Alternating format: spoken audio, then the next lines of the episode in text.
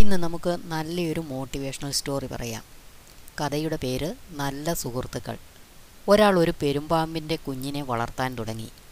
ഒരുപാട് സ്നേഹിച്ച് അയാളോടൊപ്പം എപ്പോഴും ആ പാമ്പ് ഉണ്ടായിരിക്കും. അത്രയ്ക്കും അടുപ്പവും സ്നേഹവും ആയിരുന്നു പാമ്പും അയാളും തമ്മിൽ. കാലം കുറേ കഴിഞ്ഞു. പാമ്പ് വളർന്ന് മുഴുത്തൊരു പെരുമ്പാമ്പായി. അങ്ങനെ ഇരിക്കുമ്പോൾ പാമ്പിന് മൂന്നാൽ ദിവസമായി ഒരു മന്ദത. അത് ഭക്ഷണമൊന്നും കഴിക്കാതെ ചുരുണ്ട് കിടക്കും. അയാൾക്ക് ആകെ വിഷമമായി. ഇത് ചത്തുപോകുമോ എന്ന് അയാൾ ഭയന്ന് ഒരു മൃഗഡോക്ടറുടെ അടുത്തേക്ക് കൊണ്ടുപോയി. ഡോക്ടർ പാമ്പിനെ പരിശോധിച്ചിട്ട് അയാളോട് ചോദിച്ചു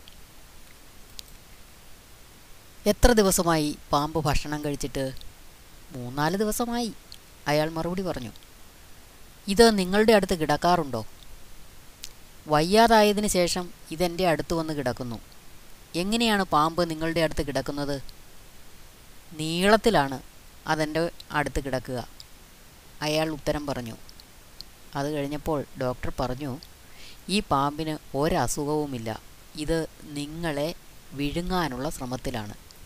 ഇത് നിങ്ങളുടെ അടുത്ത് വന്ന് കിടന്ന് നിങ്ങളുടെ നീളം അളക്കുകയാണ്. പട്ടിണി കിടന്ന് ഇരപിടിക്കാൻ ശരീരത്തെ ഒരുക്കുകയാണ്.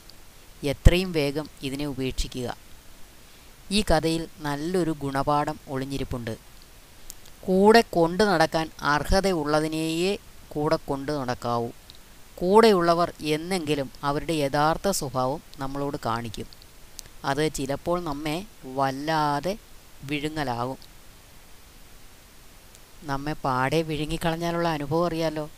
അതുകൊണ്ട് കൂടെ കൂട്ടുന്നവരെ വളരെ ശ്രദ്ധിച്ച് തിരഞ്ഞെടുത്ത് കൊണ്ടു നടക്കുക.